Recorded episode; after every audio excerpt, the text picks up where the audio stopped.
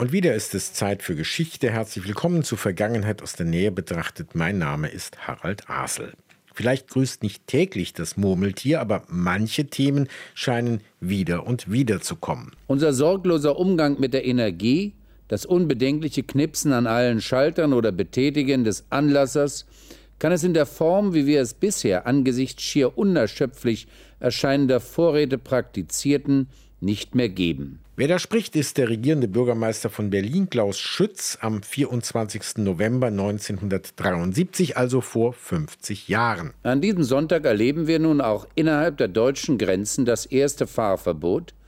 Und es steht bereits fest, fortan wird die Welt nie wieder ganz so sein, wie sie vorher war. Die ersten Sonntagsfahrverbote zum Schutz vor Ressourcen während der Ölkrise. Als vor kurzem die Bundesnetzagentur mitteilen konnte, dass die Gasspeicher derzeit zu hundert Prozent gefüllt sind und wir getrost in den Winter schauen können, da merkten manche warnende Stimmen an. Und was ist mit dem Öl? Die kriegerische Auseinandersetzung derzeit in Nahost weckt die Erinnerung an eine Zeit, in der Öl als politisches Druckmittel eingesetzt wurde. Nach dem Jom-Kippur-Krieg, an dem Israel von arabischen Staaten unter Führung von Ägypten und Syrien überfallen wurde. Die Organisation erdölexportierender Staaten drosselte damals die Förderung um fünf Prozent. Good evening. The Middle East War produced developments all over the world today. The oil-producing countries of the Arab world decided to use their oil as a political weapon. They will reduce oil production by five percent a month until the Israelis withdraw from occupied territories. If the Arab countries keep that pledge, it would reduce their production by almost fifty percent in one year. Öl als politische Waffe. Eine Schockmeldung in den N B C-Abendnachrichten. Die ölverwöhnten und autosüchtigen Amerikaner bekamen es mit der Angst zu tun. Nach dem Kriegsausbruch im Nahen Osten boykottierte die OPEC Öllieferungen in die U S A und auch nach Rotterdam, dem wichtigsten Ölhafen Europas. Die arabischen Ölländer wollten damit einen Abzug Israels aus den im Jom-Kippur-Krieg besetzten palästinensischen Gebieten erzwingen. Die Ölpreise stiegen in kürzester Zeit dramatisch an.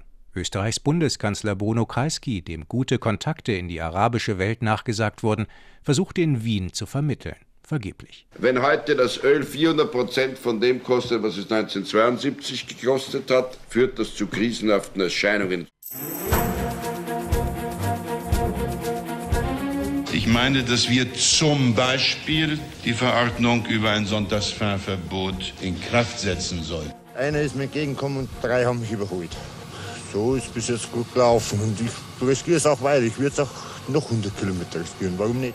Die Autobahnkreuze unseres Landes wurden zum Idyll, zu einer von Sonntagsausflüglern bestaunten Kuriosität. Und damit geschah etwas, was bei vielen Bürgern des Landes auch als innere Einstellung erkennbar war. Man nahm diesen ersten autolosen Sonntag noch nicht allzu ernst.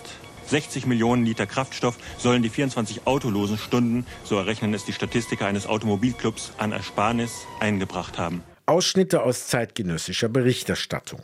Der regierende Bürgermeister Klaus Schütz hatte in Berlin von seinem Vorgänger Brandt die Gepflogenheit übernommen, sich wöchentlich in einer Radioansprache an die Berlinerinnen und Berliner im Westteil der Stadt und selbstredend auch an die Zuhörer in Ostberlin und der D D R zu wenden.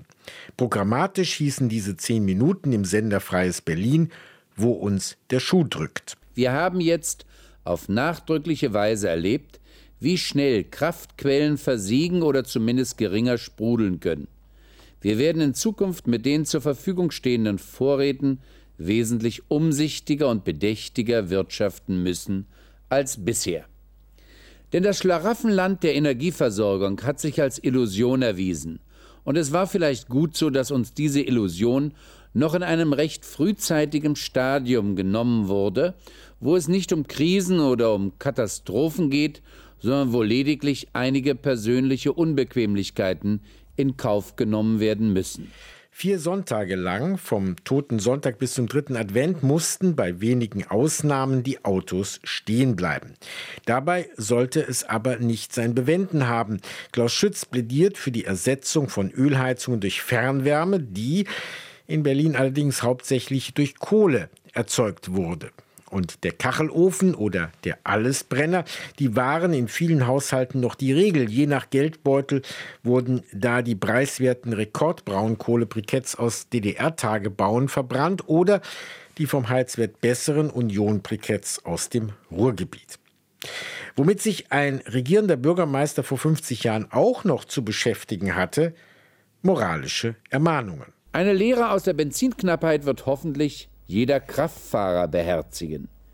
Die Zeit des bedenkenlosen Treibstoffverbrauchs gehört ein für allemal der Vergangenheit an. Aggressives Autofahren ist abgesehen von der moralischen Seite dieses Verhaltens auch wirtschaftspolitisch ein unverantwortlicher Luxus. Schnelle Kavaliersstarts und scharfe Bremsungen, hektisches Drängeln im Verkehrsstrom oder unnützes Laufenlassen des Motors im Leerlauf passen einfach nicht mehr in die Zeit. Und Schütz kommt zum Ergebnis: Wer nicht defensiv fährt, wird bald aus Treibstoffmangel noch mehr laufen müssen. Wir merken, ein regierender Bürgermeister vor fünfzig Jahren verstand sich als Kümmerer und erklärte Selbstverständlichkeiten, die sich heute kein Bürger, keine Bürgerin so einfach von staatlichen Vertretern sagen lassen würde. Was haben wir für einen medialen Aufschrei erlebt, als ein Ministerpräsident vergangenes Jahr für den Waschlappen plädierte. Mit dem viermaligen Sonntagsfahrverbot war das Problem der sprunghaft gestiegenen Rohölpreise natürlich nicht vom Tisch. Und so lernten die Europäer neue Vokabeln, die uns bis heute begleiten. Energiekrise zum Beispiel. Diese Kino-Wochenschau Anfang neunzehnhundertvierundsiebzig fasst das launig zusammen. Fast alle Länder Europas führen ein Sonntagsfahrverbot und rigorose Geschwindigkeitsbegrenzungen ein. Erstes Positivum, die Unfallquoten sinken. Zweites Positivum, das Energiebewusstsein steigt.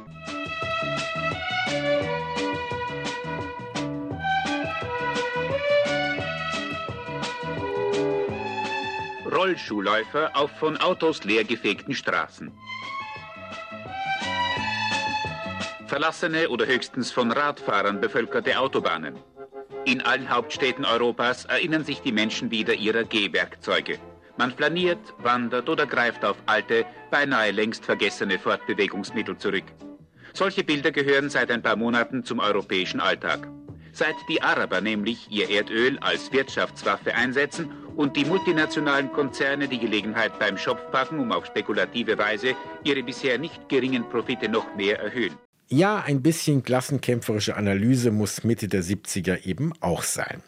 Die Sonntagsfahrverbote haben in Berlin-West noch eine ganz besondere Problematik. Es geht um die Vereinbarungen mit der D D R über die Transitstrecken. Darauf weist in seiner Kolumne, wo uns der Schuh drückt, am vierundzwanzigsten November neunzehnhundertdreiundsiebzig auch der regierende Bürgermeister Klaus Schütz hin. Das Transitabkommen regelt den Verkehr von und nach Berlin-West durch die D D R, nicht aber den Verkehr auf den Straßen in der Bundesrepublik und in Berlin-West. Es bleibt jedem unbenommen, die Transitstrecken hin und her zu reisen, solange er will.